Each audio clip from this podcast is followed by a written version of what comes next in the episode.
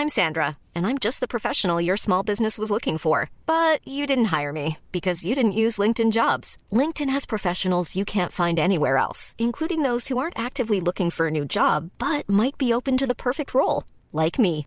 In a given month, over 70% of LinkedIn users don't visit other leading job sites. So if you're not looking on LinkedIn, you'll miss out on great candidates like Sandra. Start hiring professionals like a professional. Post your free job on linkedin.com/people today.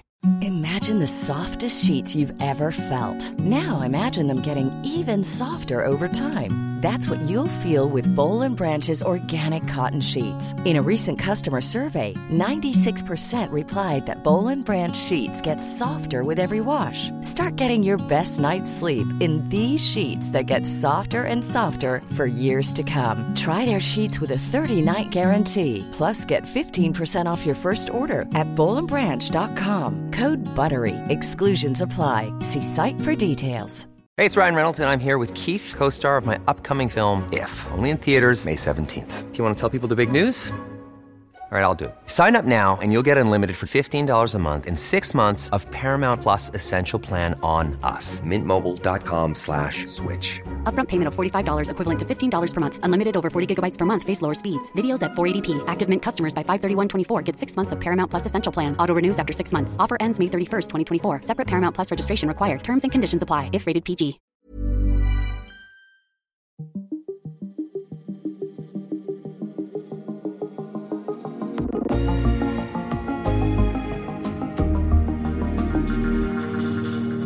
Solen falder skævt ind på bjergsiden i det nordlige Irak.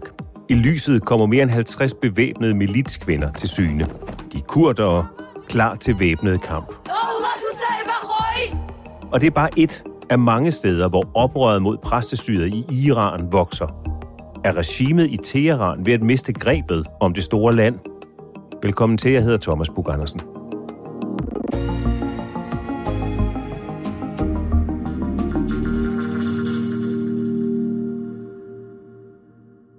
Jeg synes altid, du er lige kommet hjem fra Mellemøsten. Har du sådan et Mellemøst-længsel, der gør, at når du har været hjemme x antal dage, så skal du stadig igen? Ja, men der, jeg, jeg er bidt af en eller anden øh, mellemøstbacille, og jeg ved ikke, hvor den kommer fra. Jeg tror, det er fra mine unge dage, hvor jeg har rejst der. Jeg har også været bosat der. Så der er mange dårlige ting at sige om Mellemøsten, og det er jo noget af det, vi ofte beskæftiger os med, når vi laver nyheder om det.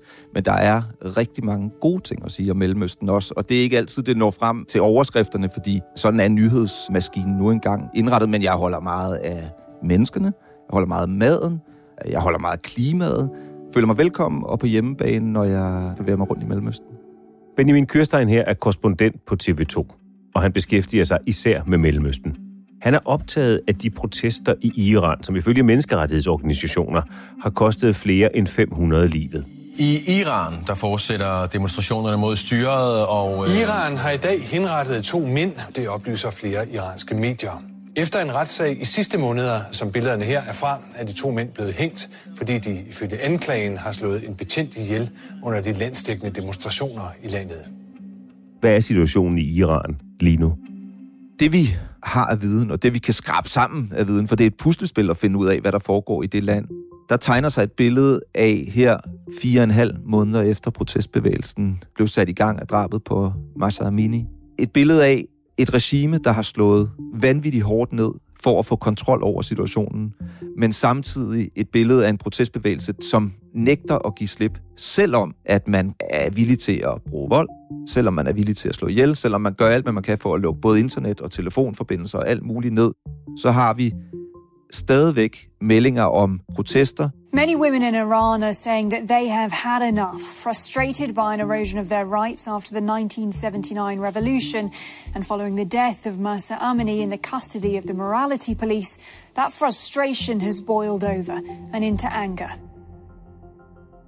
Benjamin er lige kommet hjem fra det nordlige Irak op til grænsen mod Iran for at høre dem, der netop har forladt Iran om situationen i landet. Jeg har siddet herhjemmefra og forsøgt at dække Iran sådan i den almindelige nyhedstræde mølle, hvor vi jo kommer vidt omkring på en almindelig arbejdsuge. Og det har været frustrerende at skulle øh, dække de begivenheder, der har været inde i Iran her de seneste måneder, fordi det ganske enkelt er, er svært. Det er svært at finde ud af, hvad der er, der foregår. Så jeg havde sådan en, en uh, stor lyst til at komme en lille smule tættere på, og det kan man sige, hvorfor tager du så ikke til Iran? Det er jo sådan den oplagte måde at lave journalistik på. Og det kan vi bare ikke. Hvorfor ikke det? Øh, jamen, de vil ikke have os, ganske enkelt. Og jeg tror, selv hvis vi kunne, altså selv hvis vi kunne få lov til at komme til Iran, tror jeg ikke, jeg kunne fortælle den historie, jeg gerne ville have fortalt, og den historie, jeg tog afsted for at fortælle fra Irak. Hvad er grunden til det? Jamen, det er, at uh, der er et uh, repressivt diktatur i Iran, som styrer alt, hvad der foregår i landet. Dem, jeg vil komme til at tale med, vil jo også godt være klar over, at de ikke kan fortælle mig det, de egentlig mener, fordi så kan det have store konsekvenser for dem. Du mødte i Irak en række iranske flygtninge. Hvad er det, de fortæller dig? Den første, vi møder, det er en... Og jeg kan ikke sige alt for meget om ham. Jeg ved rigtig meget om ham, så jeg sidder sådan lidt og, og vejer mine ord på en guldvægt. Og det er ikke, fordi jeg ikke vil fortælle dig det, men det handler om, at hvis vi fortæller for meget om de personer, jeg har mødt, så er der andre, der kan bruge de informationer. Til at identificere dem eller deres familiemedlemmer inde i Iran? Begge dele. Og de historier, vi endte med at lave dernede fra, der har vi jo også anonymiseret de mennesker, som jeg har talt med, for at beskytte dem ganske enkelt, og for især at beskytte deres pårørende inde i Iran. Men den første mand, vi møder, møder vi i en park i den irakiske storby, der hedder Erbil. Møder vi en anden ung iraner, der har været nødt til at flygte. Vi møder ham i en stor offentlig park, hvor vi kan rundt, og der er sådan nogle en svævebane. Det er meget smukt i virkeligheden. Nogle farvede gondoler, der kører rundt op over den her park, og et flot springvand i midten. Selvom det er vinter, så er der dejlig sol på den her årstid. Så vi står og taler med ham der. Min kollega, fotograf Tøger, laver nogle fantastiske billeder af ham, hvor han står der. Lad os bare sige, at han er ung, uden at være meget ung. Og vi har en snak frem og tilbage med den her mand, om han vil stille sig frem med ansigt og fortælle sin historie. Men han ender med at beslutte sig for, at, øh, at det tør han ikke. Hvad er det, han er bange for? Han er bange for regimet. Men han opholder sig jo i Irak. Men han har familie og venner derhjemme, og hvis han kan genkendes, så kan det få øh, fatale konsekvenser for dem. Hvad har hans vej ud af Iran været? Jamen det er interessant, fordi man kan sige, at en almindelig iraner kan sådan set godt køre op til den irakiske grænse og krydse ind i Irak, uden at skulle være igennem en lang visumproces. Det er to nabolande, og der er tætte forhold. Men det, der er med ham her, som vi taler om nu, det er, at han har været en del af protestbevægelsen. Han fortæller også, at han var med til at organisere demonstrationer i sin hjemby i det vestlige Iran og i landets hovedstad Teheran. Og han har ikke bare været en del af protestbevægelsen, han har været haft en ledende rolle i at organisere protester. Grunden til, at han vælger at flygte, er, at han bliver opdaget eller bliver genkendt. Og han er godt klar over, det her, det kan, det kan blive rigtig farligt. Han er skadet, han er blevet skadet under en af demonstrationerne, så han flygter ud mod grænsen til Iran, men ikke mod en grænseovergang, fordi hvis han går op til en grænseovergang og er såret, og de iranske myndigheder allerede har ham på radaren, så er risikoen ret stor for, at han kommer til at blive anholdt, og så ryger han i fængsel, og vi har set, hvad der er sket med de folk, der er fængslet der. Så han får kontakt til menneskesmuglere og bliver så smuglet over bjergene og kommer så øh, til Irak, hvor han kan være i lidt større sikkerhed. Efter han har været i Irak i nogle uger, så får han en besked via Instagram lige pludselig, altså sådan en direkte besked i hans inbox, fra en tidligere bekendt, der er en del af revolutionsgarden, altså en del af myndighedernes, hvad skal man sige, kernes, præstestyrets hårde kerne, som står for at slå ned og styre, hvad der foregår i landet. Så får han en besked fra en tidligere bekendt, som skriver, hej, hvordan øh, går det i Erbil? Hvad laver du der? De eneste, fortæller han mig, der var klar over, hvor han var, det var hans forældre. Eller det er hans forældre. Ingen af hans venner vidste, hvor han befandt sig. Hans søskende vidste det ikke. Og så får han den her besked. Så stikker han selvfølgelig en løgn og siger, nej, jeg er ikke i Erbil, jeg er et andet sted. Men øhm, det siger bare noget om, at regimets fangearme, de er altså ude, og de har adgang til informationer. Hvor mange er flygtet på samme vis som ham, du mødte der i Erbil fra Iran? Altså det har jeg selvfølgelig forsøgt at spørge mig frem til, men det er ikke mange. Det er måske nogle hundreder af det svar, jeg kan få, og det hænger jo sammen med, at det ikke bare er noget, du gør. Altså det er forbundet med livsfar at lave den her flugt. Du skal igennem bjergene, Og selvom der er etableret smuglerruter, så er det jo ikke sådan, at der slet ikke er nogen, der holder øje med, hvad der foregår, så man skal sådan være sikker på, at når der kommer en grænsevagt eller et eller andet, så skal du ikke over lige på det tidspunkt. Og der er også folk, der dør på den her rejse, enten fordi at den er strapasserende, eller fordi de så bliver opdaget, øh, og der bliver skudt mod dem. Og hvad er det, de er flygtet fra? Når man spørger dem selv, så er de jo flygtet fra et regime, som ikke skyr nogen midler for at slå ned på den protestbevægelse, som de ser som, hvis ikke en eksistentiel trussel, så i hvert fald en meget alvorlig trussel, som de bruger meget voldsomme midler for at slå ned på. Han har med egne øjne set, hvordan regimet slår hårdt ned på demonstranterne. Hvad er det for voldsomme midler, de bruger? Det han fortæller, manden vi taler om nu, det er, at når de deltog i protesterne, når han var en del af protesterne, så er hans vurdering, at 10 procent af demonstranterne på gaden i virkeligheden var agenter for regimet. Og det han fortæller, det er, at de bare lette håndvåben, små håndvåben, som de ganske enkelt skyder direkte på demonstranterne med. Det er jo et billede, kan man sige, på det, der foregår, og den måde, regimet forsøger at slå ned på protestbevægelsen på. Så det er jo egentlig ingen nok at sige, hvad de flygter fra. Altså, de flygter fra et regime, der vil slå dem ihjel, fordi de gerne vil forandre, hvad det er for en land, de bor i. Under sit ophold i det nordlige Irak op mod Iran, der kommer Benjamin også i kontakt med en kurdisk militsgruppe. De omkring 50 kvinder tilhører det kurdiske mindretal i Iran, men nu træner de til kamp her i Irak under det kurdiske frihedspartis faner. Jamen, jeg tror, jeg vil starte med, hvordan vi kom derud i virkeligheden. Altså, vi har vist interesse på forhånd, og vi har fået en aftale på plads. Men som det er, når man er ude og lave journalistik på den måde, så ved man ikke altid, hvad man kommer ud til. Så vi kører afsted ud mod bjergene, og så på en eller anden landevej, i, kan måske kalde det en flække, det er meget at kalde det en, en landsby, stopper vi op på siden af en hvid varevogn, hvor der sidder to soldater i uniform indeni, og får at vide, at vi skal, vi skal følge efter den bil. Og det gør vi så, og nu talte vi om uh, tidligere uh, mit forhold til Mellemøsten, og, øh, og jeg bruger meget tid der, og jeg har kørt meget bil der. Jeg har også kørt meget bil selv, og det er en anden bilkultur, end den vi har i Danmark, skal vi sige det på den måde. Jeg har aldrig været med til en så vanvittig køretur, som den vi kørte ud igennem bjergene, og jeg har aldrig set en kassevogn køre så hurtigt.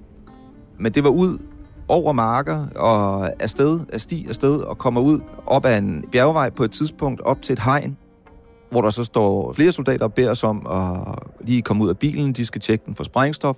Vi skal slukke vores telefoner og afbryde dem fuldstændig, så de ikke sender nogen signaler. Og kommer så ind på det her anlæg, som vel bedst kan betegnes som, øh, ja, der er nogle barakker. Altså, det er en lille militærbase, vi ankommer til. Og for så at vide, jamen nu stiller vi bilerne, og så skal I bare gå med her, og vi vandrer op over en knoldet bjergside. Det er sådan først på dagen, så det er et fantastisk lys. Sådan skævt ind fra, og tog lidt sådan diset stadigvæk fra, fra morgenen der. Frisk, kold bjergluft, der blæser ned over bjergsiden der. Og så kommer vi op over den her skråning, og så står der 50 kampklædte kvinder med fuld uniform og faner, der blæser i vinden, og er i gang med deres morgenparade, inden øvelserne går i gang. Og det er jo...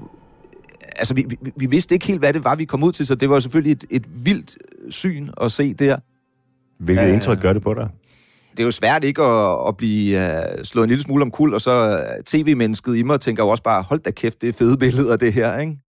Så skulle jeg selvfølgelig lige sikre mig, at det ikke var ren show, altså, fordi det kan godt være, det er godt tv, men det skal også gerne være virkelighed, og det beroligede de mig så med, at det var det, de havde rykket deres morgenparade en time for vores skyld, men de havde holdt den alligevel. Og så gik de ellers i gang med dagens øvelser.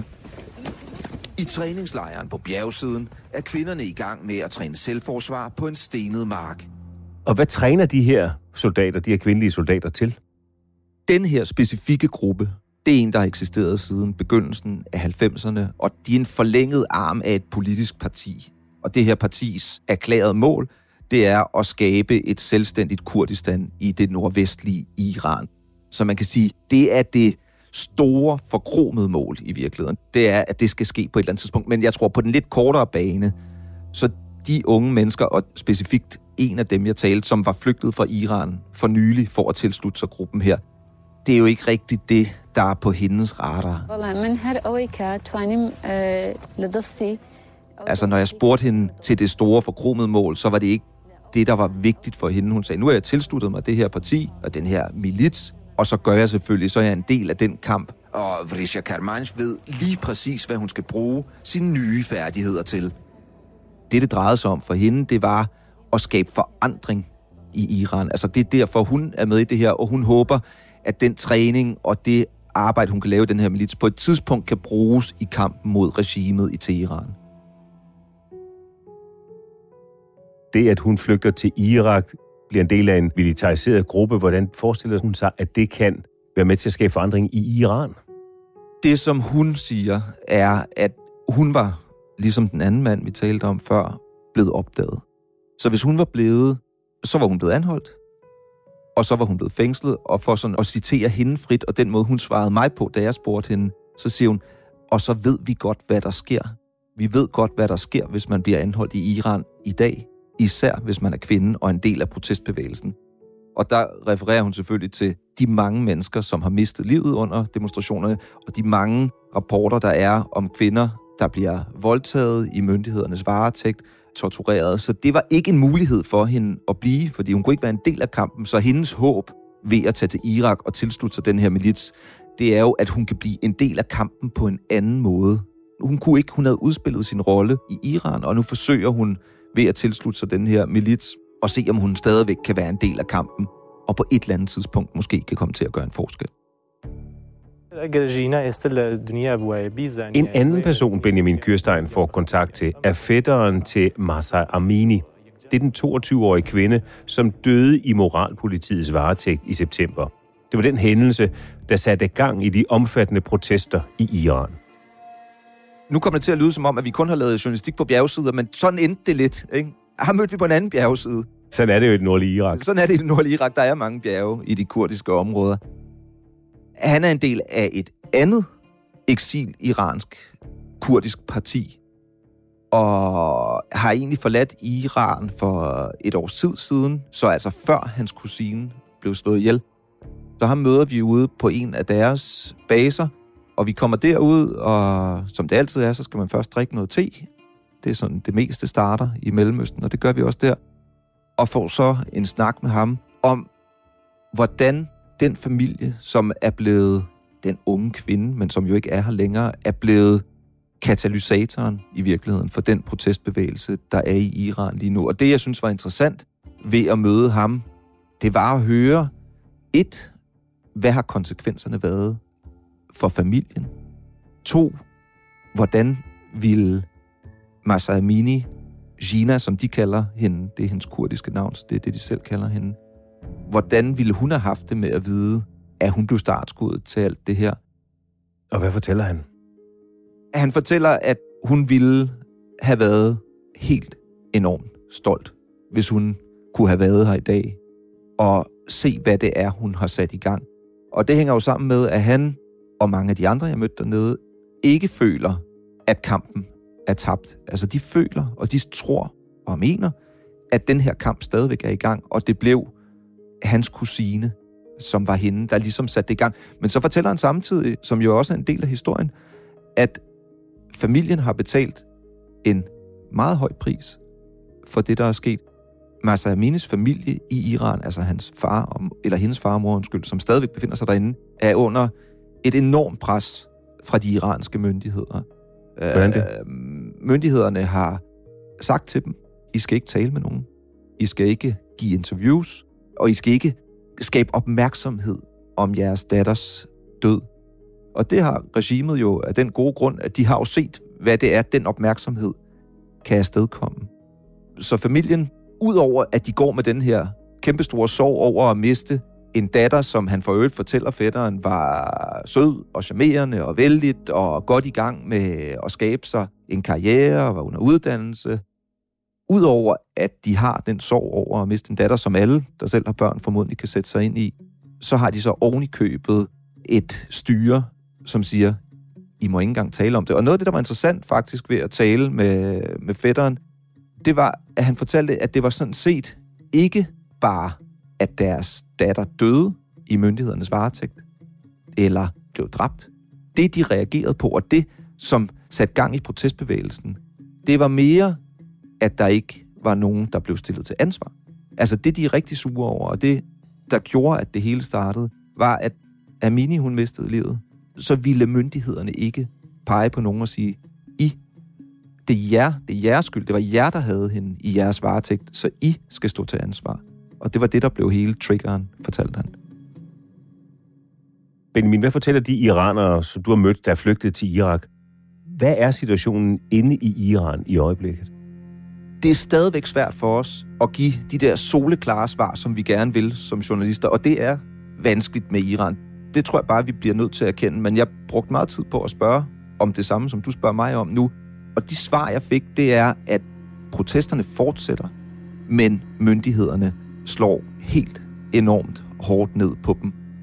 De vælger at se det som en succes, at vi her fire, fire en halv måned efter den her bølge af protester startede, der er der stadigvæk demonstrationer, til trods for, at man har et regime, som gør alt, hvad de kan, som slår ihjel, som anholder i flæng, som torturerer, voldtager, mishandler på alle mulige måder, selvom at man har et regime, der gør det, så ser vi stadigvæk i langt mindre omfang, men vi ser stadigvæk demonstrationer her fire, knap fem måneder senere.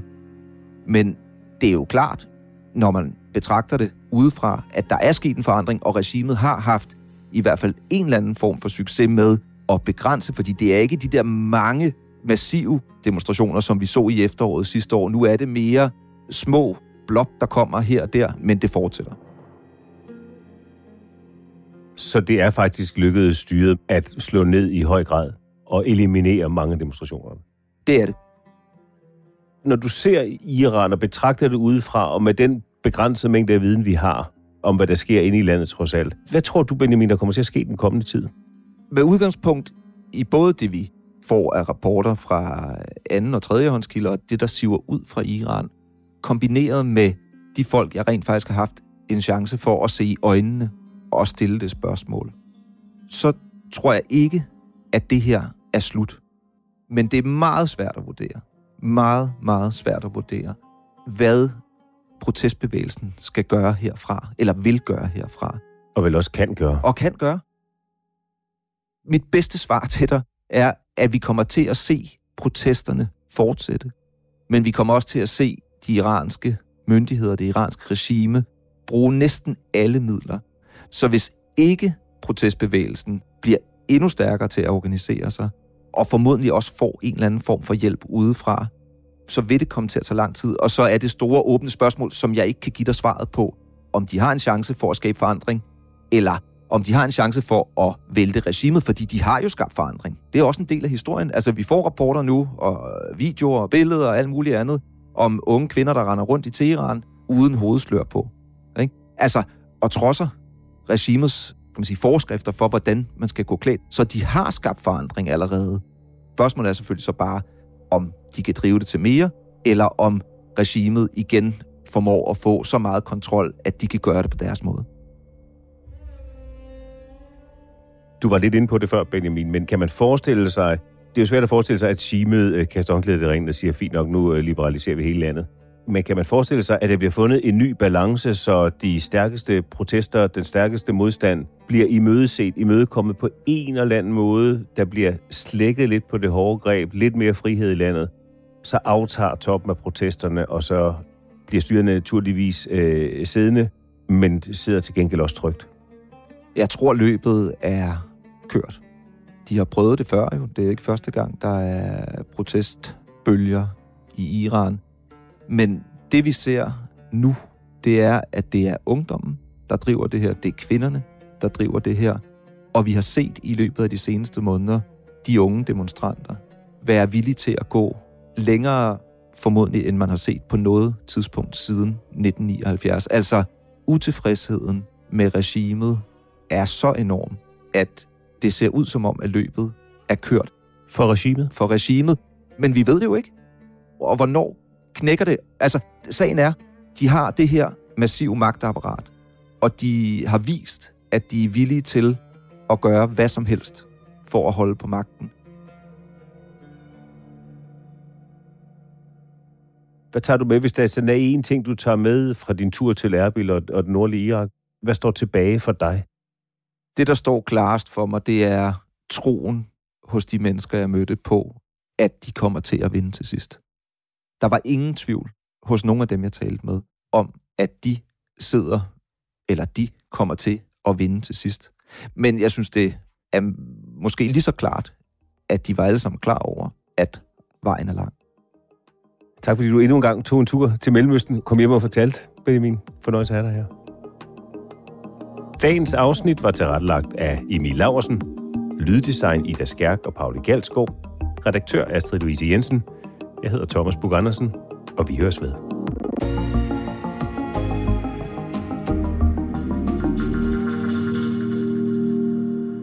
Du har lyttet til en podcast fra TV2.